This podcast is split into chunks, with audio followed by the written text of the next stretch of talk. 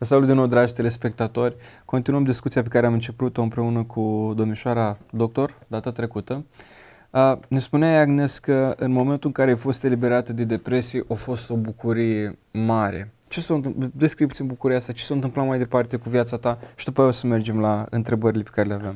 E așa de greu de pus în cuvinte ce s-a întâmplat atunci, doar că uh, am știut că viața mea a, deci a fost schimbată. Am simțit că mi s-a oferit șansa unei noi vieți. Era ca și cum abia aș fi fost născută și aș fi avut șansa de a rescrie povestea vieții, um, începând cu momentul respectiv. Am observat atâta de multe uh, lucruri bune care s-au întâmplat cu mine, com- comparând partea de dinainte de depresie, nu cea din depresie, că aia nu, nu se pune la, la socoteală. Inclusiv claritatea de minte pe care o aveam, uh, coerența, uh, faptul că uh, mi se pare că uh, o și sporit uh, cumva, nu știu dacă e foarte corect din punct de vedere medical să zic asta, că mi-a sporit coeficientul de inteligență, dar uh, uh, practic asta am simțit, am, am început să pricep altfel lucrurile, parcă am început să am alți ochi cu care să, să văd lumea. Și uh, treptat, în urma bucuriei astea, nu, nu puteam să tac și să țin lucrurile numai pentru mine. Trebuia să spun oamenilor ceea ce Dumnezeu a făcut în viața mea și faptul că eu știu că El a făcut lucrurile astea. Nu a fost ceva ce eu să fi putut face sau să fi putut contribui cu ceva, ci a fost numai îndurarea Lui față de mine și faptul că El a decis să ia lucrurile de, de peste viața mea. Și o trebuie să spun oamenilor, treptat am început să, să mă apropii de anumiți oameni la facultate, sigur, cu rezerve. Um, am început să mă apropii de, de oameni despre care știam că sunt uh, credincioși și mm-hmm. care mhm. îmi împărtășeau partea asta a mea de credință, urmând ulterior să, să reiau relațiile și cu ceilalți, dar uh, într-un mod complet nou și complet Ce fain. schimbat. Ce fain. Și în care uh, sunt convinsă că a fost pentru foarte mulți o, un moment în care s-a întrebat, ok, ce s-a întâmplat totuși cu Agnes? Adică până acum o vedeam că e tot timpul trist, tot timpul cu privirea în pământ, tot timpul așa și acum într-o dată îi, îi altfel, pur și simplu zâmbește, acum vorbește cu noi, uh, ceva trebuie să se fi schimbat. Și um,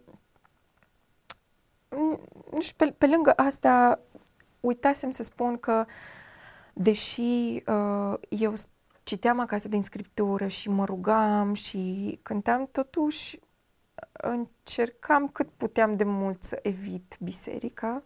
Interesant. Tocmai pentru că acolo știam că pot să fie oameni care să-mi pun întrebări și chiar nu voiam să vorbesc cu nimeni. În mod realistic vorbind, fugeam cât puteam de oameni și din pricina unor răni pe care le-am avut și din pricina faptului că simțeam mereu că oamenii mă judecă. Um, pentru că și stilul meu vestimentar suferise foarte mult în perioada aceea. Am fost tot timpul um, pasionată de partea asta de, de model. A doua opțiune pentru carieră ar fi fost să fac design vestimentar, dar e bine că, că totuși n-am ajuns să fac asta. Că ești artist, vorba aia. Acum, da, slavă Domnului pentru, pentru toate. Um, deci asta s-a întâmplat până la urmă cu, uh, cu bucuria, a fost un proces. Da, și da. aș ține mult să re, fac așa o mică recapitulare. Deci ca să scap de depresie în situația ta, a fost nevoie de cuvântul Lui Dumnezeu, ca să arate cine este Dumnezeu, ca să arate identitatea ta. După aia a fost nevoie de rugăciune. Nu poți doar să citești niște informații. Exact. Când nu e vorba despre informații, este vorba despre cum pot eu să-L cunosc pe Dumnezeu. Uh, rugăciunea îți vărsai inima înaintea lui Dumnezeu, ai postit, după care ai început să cânți, de ce că Dumnezeu se coboară acolo și după aia ai început din nou, odată ce te-ai format pe tine și tot a fost bine, să te duci din nou între oameni. Da. Bun. Da. Uh, acum, îndreptând lucrurile un pic, că partea asta profesională e destul de importantă. Viața mea și-a fost importantă și în perioada respectivă. Uh, Datorită faptului că eu nu prea vorbeam cu nimeni și nu, mai ales în prezența adulților nu puteam să stau, pur și simplu nu... Așa percepeam o răutate și o, niște, niște chestii cu care personal nu voiam să am de face. Din cauza asta, cumva s-a uh, repercutat și în um, partea profesională. Noi, în facultatea de medicină, trebuie să facem practica de vară după fiecare an universitar, trebuie Ah. să facem o lună de practică medicală. Și având partea asta în care eu nu voiam să stau de vorbă cu adulții și nu voiam să mă apropii de ei și să, și să mă lase în pace, cumva, deși nu m-am gândit niciodată serios până în momentul acela să fac pediatrie, um, am, am fost cumva forțată, nevoită de împrejurările astea să mă duc să fac practica într-un spital de copii. Wow. Și am ajuns să fac practica pe o secție de pediatrie. Între timp mi-am dat seama că îmi place foarte mult Ce fain. și că Dumnezeu a pus în, în mine, în, în sensul ăsta, anumite lucruri care chiar se potrivesc pe genul ăsta de specializare. De exemplu, faptul că, um, că mi-a dat empatie, faptul că mi-a dat răbdare. Și contează foarte mult, foarte mult contează lucrul ăsta. și cumva dragul ăsta de copilaș uh, pe care el l-a pus în inima mea. Uh, nu mă înțelege greșit, mi-au, mi-au plăcut copiii dintotdeauna. Nu a fost un lucru care s-a întâmplat Da, atunci, da, da, că de da. atunci a început să-mi Mhm. placă copiii. Dintotdeauna mi-au, mi-au plăcut copiii, doar că nu am, m-am gândit niciodată serios să fac pediatrie. Mi se părea că nu e suficient de palpitantă, că e așa destul de plictisitoare, ce tu faci cu copiii toată ziua, nu e nicio adrenalină acolo. Ca și paranteză, voiam, voiam, eu voiam să fac chirurgie generală cu asta, cu gândul ăsta intrasem în facultate și eram convinsă că asta o să fac. Dar vezi tu cum, cum schimbă domnul traiectoria cuiva. Și după practica aceea mi-am dat seama că, ok, mie chiar îmi place pediatria și chiar aș vrea să fac asta mai departe. Nu eram 100% hotărâtă că asta o să fac, pentru că îmi mai plăceau și alte specializări uh, legate de adulți, dar majoritatea erau în, în sfera asta pediatrică. Și uh, ca atare mi-am și făcut teza de licență tot în, în sfera asta a pediatriei și, și venise momentul în care trebuia să dau examen de rezidențiat și trebuia să-mi aleg o specializare și am stat um, și am, am, cumva am, m-am rugat pentru înțelepciune să știu ce să aleg în sensul ăsta și tot rugându-mă și chiar căutând planul lui Dumnezeu pentru mine și pentru viața mea, am înțeles că asta trebuie să aleg, um, deși mai era o altă specializare înainte pe care mi-o doream mai mult, deși era tot pediatrică. Mi-aș, mi-aș fi dorit foarte mult să fac psihiatrie pediatrică. Mhm. Um, dar cumva am înțeles în rugăciune de, că ar fi mai bine să merg pe partea de, de a face doar pediatrie generală și inițial n-am înțeles de ce, dar am, a fost genul acela de predare înaintea Domnului. Să, Bine, Doamne, Tu știi mai bine, fac uh, cum, uh, cum crezi Tu că e mai bine pentru viața mea și ulterior am înțeles de ce. Pentru că în timpul rezidențiatului avem și modul de psihiatrie pediatrică. Atâta de afectată și atâta de încărcată plecam de acolo, de Da, toate da, da. cazurile alea ale copiilor, că eu pur și simplu nu mai, nu mai eram funcțională după ce plecam de la, de la clinică. Atâta de tare mă afectau. Nu e și- genul de job care știi, îți oprești problemele la asta Da. și după aceea te duci acasă, e liber. Da. Și nu puteam să văd durerea aia, pentru că sunt cazuri foarte, foarte dureroase acolo, foarte dureroase. Și am zis seama că eu n-aș putea să fac astea în viața de zi cu zi. Și am înțeles atunci de ce mai degrabă Dumnezeu mi-a îndreptat pașii către partea asta de pediatrie generală. Pentru că tot timpul eram veselă la job, mm-hmm. în, cât, cât eram pe secția de pediatrie, era un cu totul alt tonus al, al uh, secției, al, inclusiv al colegilor cu care lucram. Și așa am ajuns să aleg să fac pediatria, de fapt. Ce fain. Și am seama că îmi place foarte mult, e domeniul în care vreau să activez și astfel că uh, am ales să fac rezidențiatul în pediatria generală. Pentru că ulterior, din nevoia de a face cât mai bine medicină, uh, raportat la patologia pacientului, se observă nevoia asta de supraspecializare, inclusiv în pediatrie, pentru că la momentul actual, într-un oraș atât de mare precum e Clujul și cu adresabilitate atât de crescută a pacienților către Cluj, că practic vin pacienți din județele din jur, din toate județele din jur, e foarte greu să faci pediatrie generală și să și chiar să faci bine. E foarte greu. Deci există nevoia asta de supraspecializare. Ca atare au apărut și alte specializări pediatrice. Gândul meu este să mă supraspecializez la un moment dat, dar uh, să vedem. Și de Bun. Asta, cum Uh, să fie. este așa de mare nevoie de specialiști în domeniul ăsta și asta o să fie, să spunem, partea educativă a podcastului uh, de vorbă m, cu un uh, uh, medic uh, pediatru și să-și pune o întrebare. Sunt mămici care o să te ur- urmărească și așa. Uh, ce lucruri trebuie să știe o proaspătă mămică? Și aici sunt câteva subiecte pe care aș dori să le ating și chiar e uh, interesant. Acum, e absolut esențial ca o proaspătă mămică să aibă suport din partea familiei ei, suport emoțional, Acum, suportul financiar n-are rost să fie menționat, că este de la E vital, da. E, e absolut vital. Dar eu nu o să mă refer aici la m, lucrurile logistice, ci mai degrabă m, la unele lucruri care, uh, pe care mămicile trebuie să știe să le facă legat de copiilor și să înțeleagă de ce anume trebuie să le facă. O să iau aici exemplul ăsta al uh, controalelor, al unui, de exemplu, control de rutină. Un copilaș, după ce e născut, chiar și dacă este sănătos, la două săptămâni după ce iese din maternitate trebuie să se prezinte uh, la uh, o vizită la pediatru. Și de ce e important lucrul ăsta? Lucrul ăsta e important pentru că în momentul în care un copilaș intră în cabinet nou născut, că practic uh, în perioada de două săptămâni el încă este nou născut, Um, un pediatru ce face? Își dă seama de creșterea ponderală a copilașului, dacă o recuperat, pierderea aceea pe care, care e fiziologică în, în primele zile de după naștere, um, măsoară copilașul, uh, se asigură că acesta îi hrănit cum trebuie, că acea mămică, care poate e la primul ei copil și nu mai a lăptat niciodată, nu a mai avut niciodată de face cu formulele de lapte, um, mica respectivă știe să se descurce în sensul ăsta. Un pediatru se poate asigura că mm, alăptează, că îi alăptat corect copilul respectiv, că primește suficient de multă mâncare în așa fel încât să, să ia corect în greutate.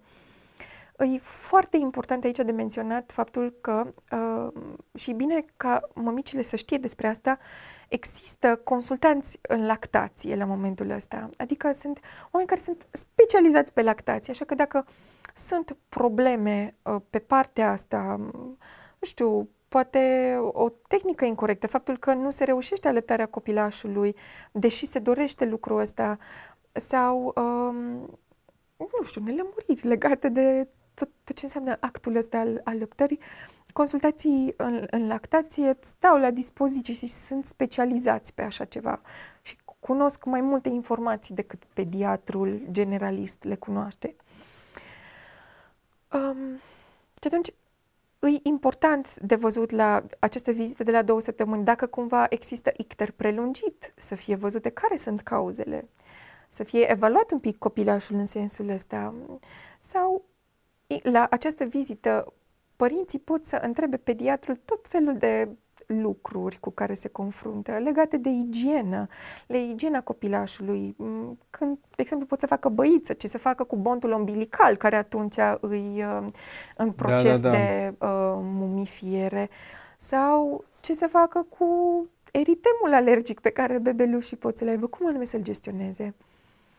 Um, sau vis-a-vis de perioadele de somn, cât de frecvent să, um, sau cât de frecvent să, să hrănească copilajul. Astea toate sunt întrebări care pot fi adresate în acea primă vizită și acum când pun lucrurile așa, sunt convinsă că are sens vizita asta, pentru că sunt multe mămici care se confruntă cu lucrurile astea și cer informații din stânga, din dreapta, unele dintre ele de multe ori e posibil să fie eronate. Da, da. Și atunci sfatul meu ar fi ca în momentul în care sunt genul ăsta de întrebări, în primul rând, medicul de familie e foarte important să ajute cu clarificarea genului ăsta de întrebări, dar în același timp există specialistul pediatru care îi, uh, practic, îi antrenat să știe să răspundă genului ăstuia de întrebări.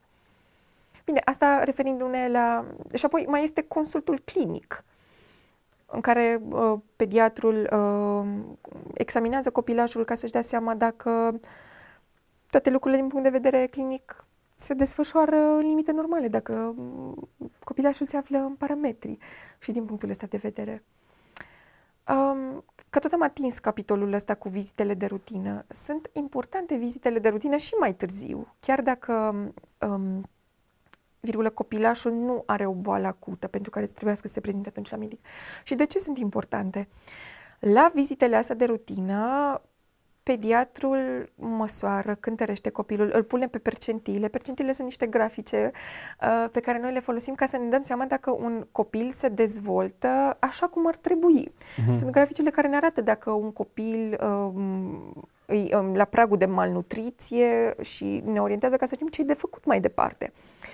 Pentru că dacă nu uh, ne dacă nu adresăm lucrurile astea la controle de rutină, e posibil să treacă neobservate mult timp și să fie adresate medicului când poate că încă e prea târziu și nu prea se mai pot face mult. Situația se agravează, lucruri. tu nu exact. ai ce să mai schimbi. Dacă, exact. e, dacă e luată din timp problema respectivă, se pot face demersurile ca să se rezolve. Absolut. Sigur că asta nu o să fie cazul pentru fiecare copil, că acum nu da, toți da, suferă înțeleg, de boli înțeleg. cronice. Dar cu cât te prezinți mai repede la un control de rutină, cu atâta șansa de a depista o, o boală cronică, virgulă, crește. Da. Și atunci, sigur că um, nu speranța de viață, ci pur calitatea vieții. Calitatea, așa, vieții, calitatea da. vieții și a pacientului și și a familiei lui crește în momentul în care reușești să abordezi lucrurile cât mai repede, când într-un stadiu în care încă pot să fie ușor rezolvabile. Deci sunt importante controlele de rutină, chiar dacă nu neapărat li se acordă foarte mare importanță și chiar dacă cineva nu neapărat dorește să facă controlele astea la pediatru, inclusiv rolul medicului de familie este să, să și urmărească pacientul. Uh, să se asigure că se dezvoltă corect dacă pacientul respectiv nu reușește să ajungă la pediatru. Deci aici și rolul medicilor de familie e foarte important și um, e o binecuvântare pentru pacienții care reușesc să uh, aibă o relație bună cu medicul lor de familie, o, o relație în care să poată să comunice, să ia legătura ori de câte ori e nevoie. Întâlnesc mulți pacienți care, din nefericire, nu au parte de așa ceva și din cauza faptului că nu au parte de uh, relația asta cu medicul de familie, se adresează direct pediatrului cu lucruri care ar putea să fie gestionate mm. ușor de medicul de familie. Am înțeles. Uh, un alt subiect pe care vreau să-l ating este legat de administrarea de vitamina D. Oh. Te rog, te rog. Micile care ne urmăresc știu deja că uh, din uh, primele zile de, de după naștere uh, mai specific începând cu ziua 10, uh, se, trebuie să se administreze vitamina D. Nu știu dacă tuturor mămicilor li s-a explicat de ce anume se administrează vitamina asta D. Vitamina D se administrează pentru a încerca să prevenim um, rahitismul carențial. Rahitismul carențial e o boală care afectează oasele, în special în, în adică nu în special, în perioada de copilărie. Uh, și în ce sens afectează oasele? Oasele uh, pot să fie deformate, pot uh, structura lor să fie modificată în așa fel încât pot să apară foarte uh, ușor fracturi, pot să apară deformări, de exemplu deformări ale cutiei toracice, care ce o să facă mai departe? O să afecteze actul respirației. Mm, ok, deci serios. Și alte repercusiuni care pot să apară de aici.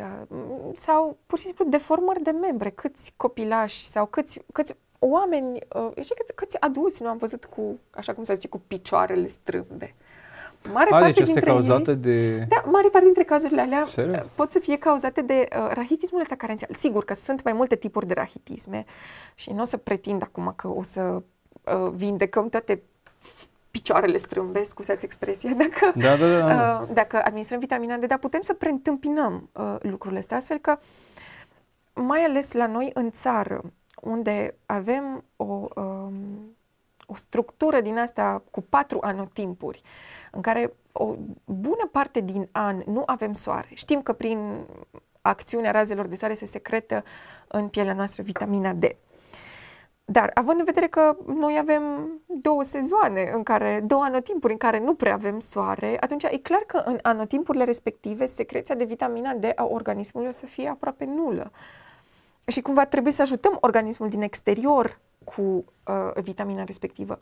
De ce e cu atât mai important la, la bebeluși? Pentru că bebelușii sunt practic, depind în totalitate de mamele lor, cei care sunt alăptați, din punct de vedere uh, alimentar și nutrițional, și cei care sunt uh, alimentați cu formule depind tot de latele respectiv, care, acum, dacă mama um, copilașului care este alăptat, ea are la rândul ei o carență de vitamina D. E clar că acel copil nu să aibă de unde să primească o cantitate înțeles. suficientă în așa fel încât să-i satisfacă nevoile organismului lui de vitamina D. Tocmai de asta e nevoie să adăugăm din exterior vitamina D ca să, ca să putem să preîntâmpinăm carența asta. Inclusiv la copiii care sunt hrăniți cu formulă. De multe ori, uh, formula de lapte, într-adevăr, unele dintre ele sunt îmbogățite cu vitamina D, dar nu toate sunt. Și atunci, n-ai cum să știi care are suficient de multă vitamina D, care copil mănâncă câtă formulă, în așa fel încât să primească suficient de multă vitamina D. Și îi, de asta e important să fie administrată, e important să fie administrată zilnic până la 2 ani, fără să se sară peste, peste zile, că acum la cabinet uh, întâlnesc uh, tot felul de mici, că unele dintre ele care nu neapărat acordă foarte mare importanță aspectului ăsta și din punctul meu de vedere e foarte important. Deci, cred că vitamina D uh, trebuie dată zilnic, Zilnic. până la vârsta de 2 ani. până la vârsta de 2 ani și după vârsta de 2 ani trebuie dată doar în perioadele de uh, toamnă și iarnă, practic în lunile care conțin litera R în componențele lor, de exemplu septembrie, octombrie, până în aprilie. Din Noiembrie, mai decembrie, încolo, exact, ianuarie. toate lunile astea trebuie administrată până la vârsta adolescenței, pentru că dacă un copil e în plin proces de creștere, oasele lui cresc, e clar că e necesară de vitamina D și implicit de calciu în metabolismul căruia ajută vitamina D, trebuie să crească și trebuie să ajutăm organismul cumva. Um, de asta e important să se administreze vitamina D și e important și preparatul pe care îl folosim. Acum sunt mai multe preparate pe piață. Um, în ideea asta e important ca părinții care uh, cumpără un anumit preparat de vitamina D să citească Prospectul. prospectul medicamentului respectiv, pentru că unele preparate trebuie schimbate după un anumit interval, adică trebuie reînnoite chiar dacă flaconul nu s-a terminat, Mhm. tocmai pentru că se poate să fie, să nu mai fie bună vitamina D respectivă și practic noi să avem impresia că dăm vitamina D și copilul nostru primește aportul de care are nevoie și de fapt el să primească vitamina D inactivă. Și vreau să spun că este, se, se întâlnesc destul de frecvent sechelele de rahitism, adică deformările, anumite deformări osoase în pacienții pe care îi văd în fiecare zi în, în cabinet, care au, totuși au fost tratați după schemă, adică 2 ani continuu cu o vitamina D uh, și după aceea în lunile de iarnă și totuși uh, mulți dintre ei prezintă Deci, cu alte cuvinte, concluzia ar fi, uh, noi români știi cum suntem buni la toate, nu avem nevoie de instrucțiuni din asta, nu ne este în gena noastră și confirmă primul care nu citesc. E foarte important, indiferent ce medicament dați, să citiți prospectul. Absolut. Ok, că Absolut. asta... Și îi, îi de corelat și citirea prospectului cu indicațiile pe care le primești de la medic. Da, da, da. Ce observ tot mai mult în ultimii ani că există o, uh, cum să zic, o uh, relativizare a tuturor lucrurilor în toate domeniile și o foarte mare punere a îndoială a ceea ce uh, specialiștii spun. Mhm. Adică se întâmplă de multe ori ca noi în pediatrie din cauza faptului că nu e etic să faci studii pe copii ca să poți să le dai medicamentele la anumită vârstă, pentru că știm că de fapt s-a dovedit eficiența medicamentelor prin studii care s-au făcut Mhm. ca să se dovedească eficiența respectivă, dar pentru că nu e etic să faci studii poate sub o anumită vârstă, sunt unele medicamente la care în prospect o să scrie că nu se administrează sub vârsta asta. Dar poate că medicul copilașului care îi, îi, îi văzut recomandă ca medicamentul respectiv să fie dat chiar dacă pe prospect scrie altceva. Mhm. Și chiar sfătuiesc mămicile să aibă încredere în medicul lor, pentru că medicul respectiv știe ce face. Chiar dacă dă un medicament să care zic că e în neconcordanță cu prospectul, îi datorită experienței pe care o are cu, medi- cu medicamentul respectiv și în care s-a dovedit că funcționează. Râd că mi-aduc aminte, mama mea lucrează ca farmacist și are, vine câte o tante la ea și spune Las că am citit eu că așa să faci. Și, Doamnă, știți că vreau vinile dumneavoastră, ascultați-mă că sunt certificat în domeniul ăsta. Deci o altă m, concluzie ar fi ascultați de sfatul medicului Absolut. care se pliază pe situația copilului Absolut. dumneavoastră, nu Absolut. ce vă documentați dumneavoastră pe net. E bine, aia puteți să citiți, dar e vorba despre sănătatea copilului. Uh, ai vorbit despre vitamina D. Dacă nu mai este ceva de adăugat, aș merge la următorul Sigur. subiect, apă. Uh, Asta e legată de, de alimentația copilașilor. Uh, După cum știm, uh, copilașii ar trebui să fie alimentați exclusiv cu Mhm. lapte matern sau alimentație mixtă, adică și lapte matern și formulă sau formulă pentru cei care nu pot să fie alăptați din diferite considerente. Um, ideal până la șase luni. Uh, practic, limitele pe care um, de beneficiu ale alimentației exclusiv um, um, lactate sunt între 4 și 6 luni, uh, conform recomandărilor organizațiilor uh, care sunt autoritare în domeniu. Um, sunt unii copilași la care nu o să se poate prelungi alăptarea sau alimentația cu formulă exclusivă da. mai mult de, de 4 luni și atunci, or, chiar și atunci e un moment oportun pentru a începe diversificarea. Dar ceea ce vreau să, să spun aici e că au, aud foarte des uh, lucrurile astea pe care le spun mămicile pentru că ori sunt învățați de uh, neamuri de ale lor mai în vârstă sau mai experimentate în ale creșterii copilor, dar am întâlnit lucrul ăsta inclusiv în rândul cadrelor medicale școliți după o, o școală mai veche. Cum că chiar dacă acel copilaș e alăptat, are nevoie să primească apă. Okay. Sau, are, sau trebuie să primească ceai. Nu, copilul nu are nevoie să primească nici apă, nici ceai cantitatea de apă de care uh, corpul copilașului are nevoie um, e luată exclusiv din alimentația pe care el o are, din sânul pe care îl primește de la, de la mămica lui sau din formula de lapte pe care o primește. Deci nu e necesar să adăugăm ceaiuri, apă pe lângă. Știu că se mm, întâlnește destul de frecvent practica asta de a se da ceaiuri contra colicilor. Nu e necesar. Uh, Există preparate care sunt speciale pentru Colici. care targetează colicile, nu e nevoie de ceaiul respectiv, pentru că dacă stăm să ne gândim, ceaiul respectiv dăm cât? 150 de mililitri. Noi practic înlocuim o masă a copilului de lapte care îi oferă ca, uh, caloriile, aportul energetic de care are nevoie, o înlocuim da. cu ceai care nu are nicio valoare energetică și practic privăm copilașul de o masă pe care ar putea să o aibă de lapte și nu de ceai. Am înțeles, îți dai seama, dacă mămicile se confruntă cu lucrurile astea, da, păi tătice cât de bulversați de uitam la soția mea, deci literalmente e o eroină la modul în care a crescut pe copii așa, după carte, totul fain frumos. Uh, bun, um, deci, copiii cât sunt mici, până la ce vârstă n-au voie apă și doar uh, lapte? Asta ca, păi, să, uh, ca și concluzie. Ca și concluzie se poate administra apă, dar din nou cu rezerve, după vârsta de șase luni când se începe diversificarea. Uh-huh. Pentru că, practic, odată ce se începe diversificarea, uh, odată cu alimentele introduse, copilului încă îi se mai păstrează mese de lapte. Da, deci da, da. nu o să fie exclusiv alimentație solidă încă de la început. Se introduc treptat și se păstrează și câteva mese de lapte. Acum... Așa tare mă bucur că am copii și te înțeleg foarte bine la ceea ce vorbești și sunt fix între Um, vârstele astea. Uh, care ar fi un alt subiect care ai zis că ar fi important? Deci era vitamina D, era apa, ce ți-a mai... Uh... Um, e legat de, din nou, de vârsta de diversificare pe care am atins-o, deci ziceam că ideal e, e să fie făcută între 4 și 6, și 6 luni. Um, și probabil că sunt mulți părinți care se întreabă care îi un semn cum că copilul meu ar fi gata să primească alimente solide. Păi, sunt mai multe semne care și pe noi ne orientează în sensul ăsta. Unul e vârsta, între care oricum ar trebui să primească deja alimentația um, uh, solidă. Uh, doi, uh, copilul începe să nu mai ia așa de bine în greutate, numai cu lapte. Asta înseamnă că e clar că, din punct de vedere al necesarului energetic, nu este suficient, uh, suficient doar laptele pe care îl primește. Astfel că trebuie să mai adăugăm principii alimentare din exterior, adică mâncarea cu care noi vrem să diversificăm copilașul. Uh, Um, un alt semn ar fi că începe să se arate interesat de, de mâncarea pe care părinții o, mă, o mănâncă. Um, Sau de pământ. Diversificarea mea, nu știu dacă a fost și a ta la fel, gustam pământul de afară, după asta sarmala de la bunic, așa și mm.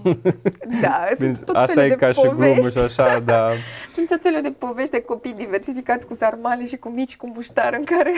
era, era, era faza aia ca să mai facem și o, și o glumă, în care e adevărat, în România, știi cum e la primul copil, măi, sufli și neaurți, nu, sunt bolnaveați, nu nimica. La al doilea copil, n-am mai scapi un mic pe acolo. Dar la al treilea copil, când a mâncat pământ, îi spune, domnule, te-ai săturat? Hai să mânci acum ceva. Bun, dar acum într-o notă uh, serioasă. Um, mă interesează foarte mult uh, ce spuneai de diversificare. Cum, cum o încep, cum o faci pentru cei care nu știu? Um, E foarte important. De ce că ei mai... se lasă interesați de părinți? Asta a fost o de, chestie. De mâncare pe care o mănâncă da. părinții. Uh-huh. Începe să-și arate interes. E, un alt semn care ne ajută să ne dăm seama este că în momentul în care încercăm să introducem copilașului cu lingurița alimente în gur sau el, el nu dă afară, nu împinge cu limba alimentele respective. Plus că un copil ar trebui cât de cât să dobândească uh, achiziția aceea șezutului în fund. Da, da, da. Pentru că mm, e foarte complicat să hrănești un copilaș Dar nu prea uh, văd în cum ai poziție putea să faci dacă stă orizontală. culcat. Da, dacă stă Să zic, culcat, nu... Acum, chiar și dacă nu dobândesc 100% să poate să stea ei uh, fără să fie sprijiniți, nu poate să fie copilașul sprijinit, dar în mod normal ar trebui să dobândească achiziția asta. Cam astea ar fi câteva semne după care noi ne orientăm și e important să fie interpretate în context. Pentru că dacă, de exemplu, copilul se arată interesat de mâncare de la vârsta de 3 luni, să zic, că mai sunt părinți care vin și spun că da, copilul deja vrea să mănânce, păi nu, nu e vârsta potrivită pentru că nu sunt alte uh, elemente care ne ghidează pe noi prezente și Da, atunci da. nu, încă nu e timpul pentru asta. Trebuie să mai așteptăm încă un pic, să, să mai... Și să oricum îl afectează, se poate neca, deci... dar organismul da. lui nu e pregătit Da, da, da, din punct da, de da. vedere fiziologic pentru um, modificările pe care le aduce alimentația solidă. Um, acum, diversificarea întotdeauna se face în concordanță cu uh, sfaturile pe care, pe care le primesc părinții ori de la medicul de familie, dar mai ales de la medicul pediatru, pentru că sunt tot felul de practici care circulă. Ce fel de alimente ai încurajat la diversificare? Păi, practic, un copil t- trebuie să primească încă de la prima masă pe care o are, trebuie să prime, conform recomandărilor Organizației Mondiale ale Sănătății, deci nu eu zic asta, Nu, da, uh, trebuie să primească din toate principiile alimentare, adică masele trebuie să conțină carbohidrați, trebuie să conțină proteine și trebuie să conțină lipide. Bineînțeles, într-o formă adecvată lui, astfel că, nu știu, să zicem că prima masă ar putea să fie începută cu cartof, care reprezintă carbohidratul.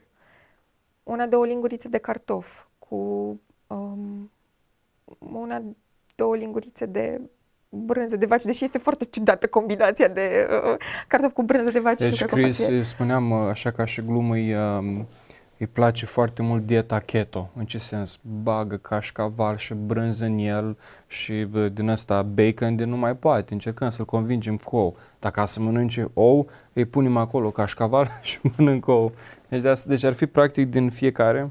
Din fiecare câte puțin în limita toleranței copilașului, că se începe inițial cu una, două lingurițe. Alimentele, într-adevăr, trebuie introduse pe rând, ca în cazul în care există anumite reacții alergice pe care copilașul respectiv le e predispus să le dezvolte, să se poată observa la care dintre alimente se face um, reacția respectivă. Um, și e important să se adauge treptat, în același timp, ce e important e să se, să se păstreze mese de lapte. Deocamdată, uh, la începerea diversificării, începe să se înlocuiască o singură masă de lapte cu mâncarea asta solidă. Da, da. Dar e important să se păstreze celelalte mese de lapte pe care copilașul le-a avut anterior. Și ce e foarte important este ca uh, acel copilaș să nu fie alimentat pe cât posibil pe timpul nopții. Pentru Cu că- mâncare solidă, te referi? Cu, cu lapte. Că, Ok, cu lapte. că sunt foarte multe mămici care spun că își alimentează copilul inclusiv pe parcursul nopții și de ce? Pentru că virul copilul e agitat. Acum, Și îmi- de îmi ce dau nu e se- bine?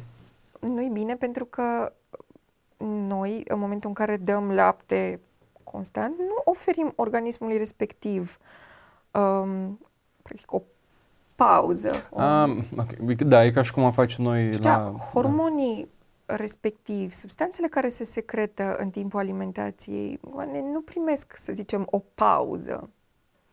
Acum, nu să intru în detalii, că nu ăsta e scopul uh, podcastului, doar că de ce nu e bine să alimentăm pe timpul nopții în perioada în care uh, începem diversificarea? Pentru că predispunem copiii la a, a deveni obezi. Predispunem înțeles, copiii da. la tulburări metabolice, de care nu vorbim suficient de mult. Noi considerăm, încă din nefericire, considerăm în România că un copil care îi gras, automat e și frumos sau e și sănătos. Da, nu e da, adevărat. Da, da, da. Pe mine îmi doare inima când văd că intră în cabinet copii care sunt realmente Obezi. obezi, deși nu se folosește termenul de obez sub un an. Um, Nu, nu, nu, eu înțeleg foarte bine. Uh, Eu sunt mai direct așa. Când mă uitam la unii copii de americani, foarte așa, băi, umflați. Da. Deci literalmente umflați. Nu, dar ăsta este adevărul. De ce? Păi domnule, burger cu cartofi, cu din aia cu asta, bagi lapte în el. Uh, deci faptul că copiii sunt slim fit, nu sunt rahitici, da? Deci Absolut. e, e foarte bine că să că sănătoși. De exemplu, mă uitam la Chris, copilașul meu are un an și 9 luni, este titirez, aleargă. Normal că o să de toate calorile pe care Sigur. le mănâncă. Dar dacă vorbești cu tante de la, de la țară, care e foarte faină și așa spun, domnule, dar trebuie să aibă cărniță pe el copilul. da, dar mi se pare, acum citind și eu și documentându-mă, mi se pare foarte greu pentru inimă. Orice greutate în plus, orice kilogram în plus și asta, nu? De, într-adevăr, există o greutate în plus care e pusă și pe sistemul cardiovascular uh, și din perspectiva dezvoltării aterosclerozei, despre care se știa până acum că e o boală doar a adulților, dar se descoperă din ce în ce mai mult, că apare la vârstă. Deci, cu alte cuvinte, că copilul este slab, între cum am fost noi slab, adică să se vede, să vede abdomenul și asta este sănătos, de fapt, nu? Acum sunt, Cazul sunt și limite evident, și aici. Să... Da, da, am La asta ne ajută percentilele alea despre care ziceam mai devreme. Un copilaș trebuie să arate normal, trebuie să se încadreze în percentile. Așa ne, ne asigurăm noi că un copilaș într-adevăr se dezvoltă uh, sănătos. Uh, apar tulburări de somn din cauza obezității. Uh, ah, ok, înțeles. Apnee de somn. Apar tulburări articulare, tulburări de statică a coloanei vertebrale. Sunt foarte multe tulburări care apar. Deci, obezitatea sau grăsimea n-a făcut niciodată un favor nimănui. Uh-huh. Uh-huh. să și asta este din, acestea. Da, și asta este din modul cum obișnuiești um, copilul de când este Absolut. mic. Obiceiurile alimentare. Uh, bun. Um, care ar mai fi un alt subiect care crezi că este important pentru mămici? Uh, cred că e important să se știe Ok, în momentul în care copilul are o problemă medicală, unde ne adresăm cu problema respectivă? Pentru că există o practică în România, de fapt nu numai în România, că și, și în alte țări este practica asta, doar că în, în alte țări medicii din sistemul uh, care lucrează în, la, la camerele de gardă de, de ur, sau um, secțiile de urgență uh, sunt mult mai drastici și mult mai, regulile sunt mult mai bine implementate. Și atunci, cumva, simt că părinții din România s-au obișnuit ca, virgulă, orice problemă au, să se adreseze la uh, unitatea de primire urgențe. Mm, da, da, da. Mhm. Astfel că um, medicii care lucrează acum în unitatea de primire urgențe sunt supraaglomerați cu tot felul de cazuri sunt supraobosiți de uh, tot felul de cazuri care nu sunt urgențe și nu mai au energia sau răbdarea sau empatia necesară ca să poată să gestioneze cazurile care sunt urgențe în adevăratul sens al cuvântului. Uh-huh. Și ăsta e un domeniu în care, uh, și un loc în care rolul medicului de familie se vede foarte clar. Uh-huh. Ca să dau un exemplu, să știe ascultătorii noștri, noștri la ce mă refer, ce o urgență, adică medicina nu definește urgența după cum o definim noi. Pentru noi, ca și oameni, de multe ori urgență înseamnă că nu ne doarme copilul și astfel că nu reușim noi să ne odihnim. Noi suntem foarte emotivi oricum în momentele alea și de asta. Absolut. Da. Sau înseamnă că copilul meu e bolnav și nu mă pot duce la serviciu, pentru că nu mă pot duce la serviciu, trebuie să mă duc cu el să-i rezolv problema cât mai repede, să se facă bine, ca să mă pot duce la serviciu. Ori aceea nu reprezintă o urgență din punct de vedere medical, decât dacă într-adevăr vorbim de urgență medicală. De exemplu, dacă vorbim de un copil care are o răceală, o răceală manifestată cu febră, să zic, care, da, poate să meargă până la trei zile, de febră care nu e foarte înaltă, asta însemnând sub 39 cu 5 sau are nasul înfundat, sunt uh, secreții nazale care deranjează copilul sau chiar tuse. Și starea lui e bună, adică reușește să se alimenteze, uh, reușește să primească suficient de multe lichide. Uh, simptomele pot să fie gestionate acasă. Asta este genul de caz tipic pe care medicul de familie poate să-l gestioneze fără niciun soi de problemă, pentru că um, medicii de familie sunt instruiți în felul ăsta, au o perioadă în rezidențiat care um, contribuie în sensul ăsta și sunt convinsă că sunt mulți dintre ei care fac asta și uh, vin pacienți la cabinet care sunt foarte bine îngrijiți din punctul ăsta de vedere și care se adresează pediatrului doar când nu se mai poate gestiona problema la, uh, la cabinetul medicului de familie. Acum, în momentul în care un copil are, să zicem, o plagă tăiată din care curge sânge, care nu se oprește, sau o durere abdominală care chinuie copilul respectiv, Da, da, da. sau o febră care durează mai mult de 5 zile și starea copilului nu e bună, în sensul care nu se alimentează, nu se hidratează cum trebuie, nu își poate desfășura activitățile normale, sau copilul are sub 3 luni. E foarte important aspectul ăsta. Uh, lucrurile astea reprezintă urgențe medicale. Și de asta ne reîntoarcem la primul punct pe care spuneai că relația trebuie să fie foarte bună între pacient și do- medicul de familie, Absolut, dar și între uh, pacient și medicul pediatru. absolut. Pentru că la fiecare, uh, again, înț- înț- încă o dată înțeleg din discuția cu tine că este ceva cazuistic, ceea ce funcționează pentru copilul meu în situația în care este el. Absolut. M-am absolut. înțeles. Tocmai de asta e, e oarecum uh, periculos ce încerc eu să fac aici, pentru că eu ofer mai mult gene- um, um, um, informații generale. Ce zic eu aici, în niciun caz nu înlocuiește comunicarea cu medicul curant. Întotdeauna Asta a când- fost și dorința, asta a fost și dorința mea, uh, Agnes, ca să uh, oamenii să audă un uh, doctor, un medic pediatru și să spună, băi, asta e situația generală, dar de la caz la caz vorbiți cu specialistul dumneavoastră. Absolut, e foarte Da, da, important da, lucrul da, ăsta, da. pentru că fiecare organism e diferit. Mhm. Um, de exemplu, da, am, am menționat mai devreme de copilașul sub 3 luni. Acum, nu orice acuză a copilului sub 3 luni va fi automat internat în spital prin Da, camera da, de da. urgențe sau um, secție de urgențe, ci uh, sunt boli care la categoria asta de vârstă pot să fie foarte tricky din punct de vedere clinic. Poate părea că e ceva, dar de fapt să fie altceva și um, um, simptomele să aibă o amploare mult mai uh, mare decât pare sau decât ar, fi la, decât ar avea la un copil cu aceeași patologie, dar de o vârstă mai, mai crescută. Mhm.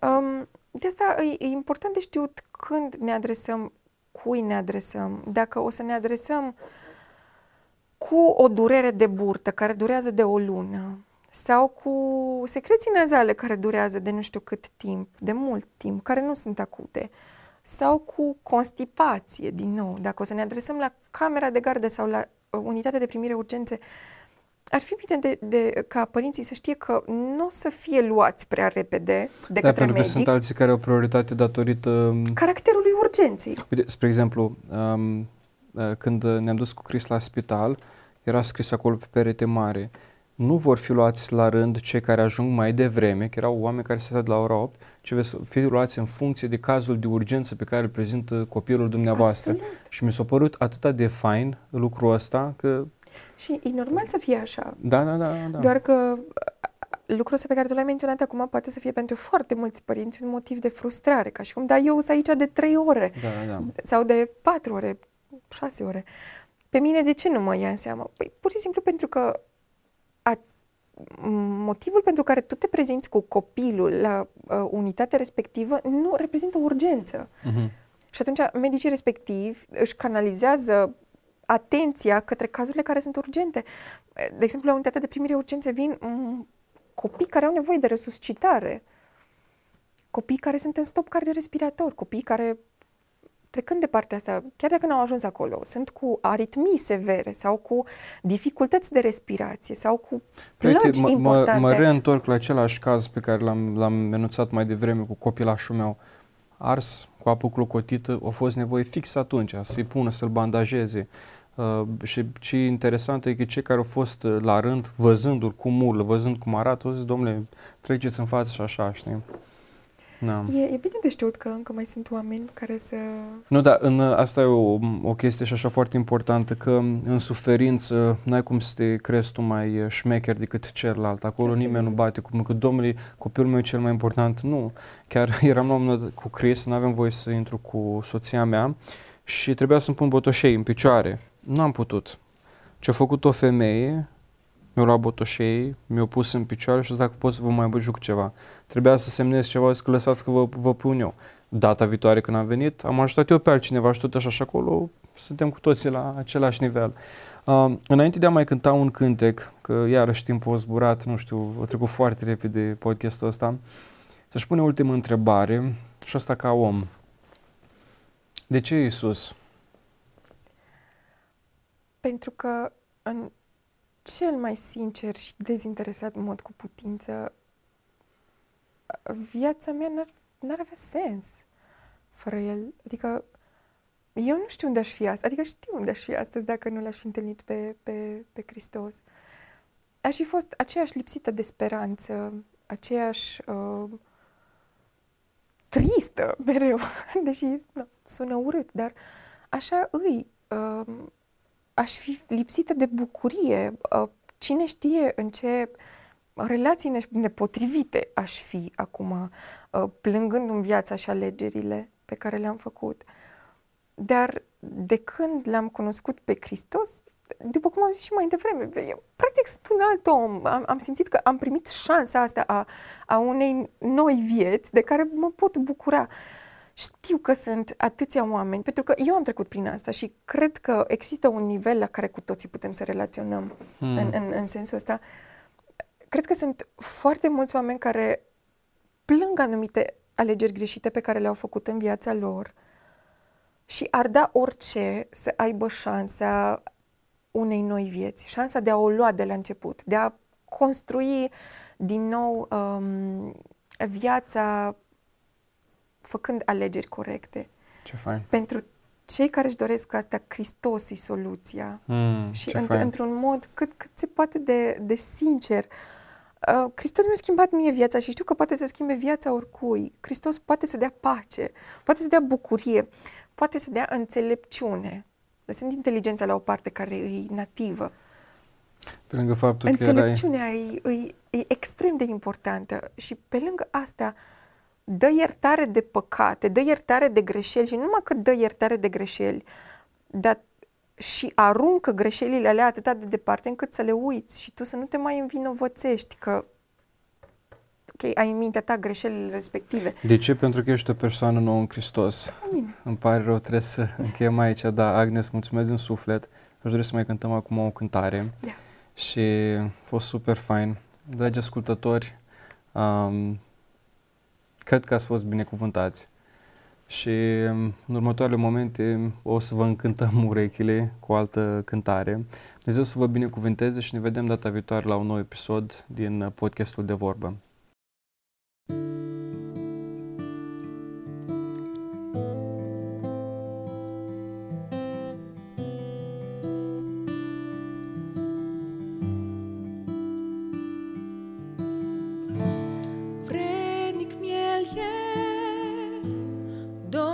Slavey.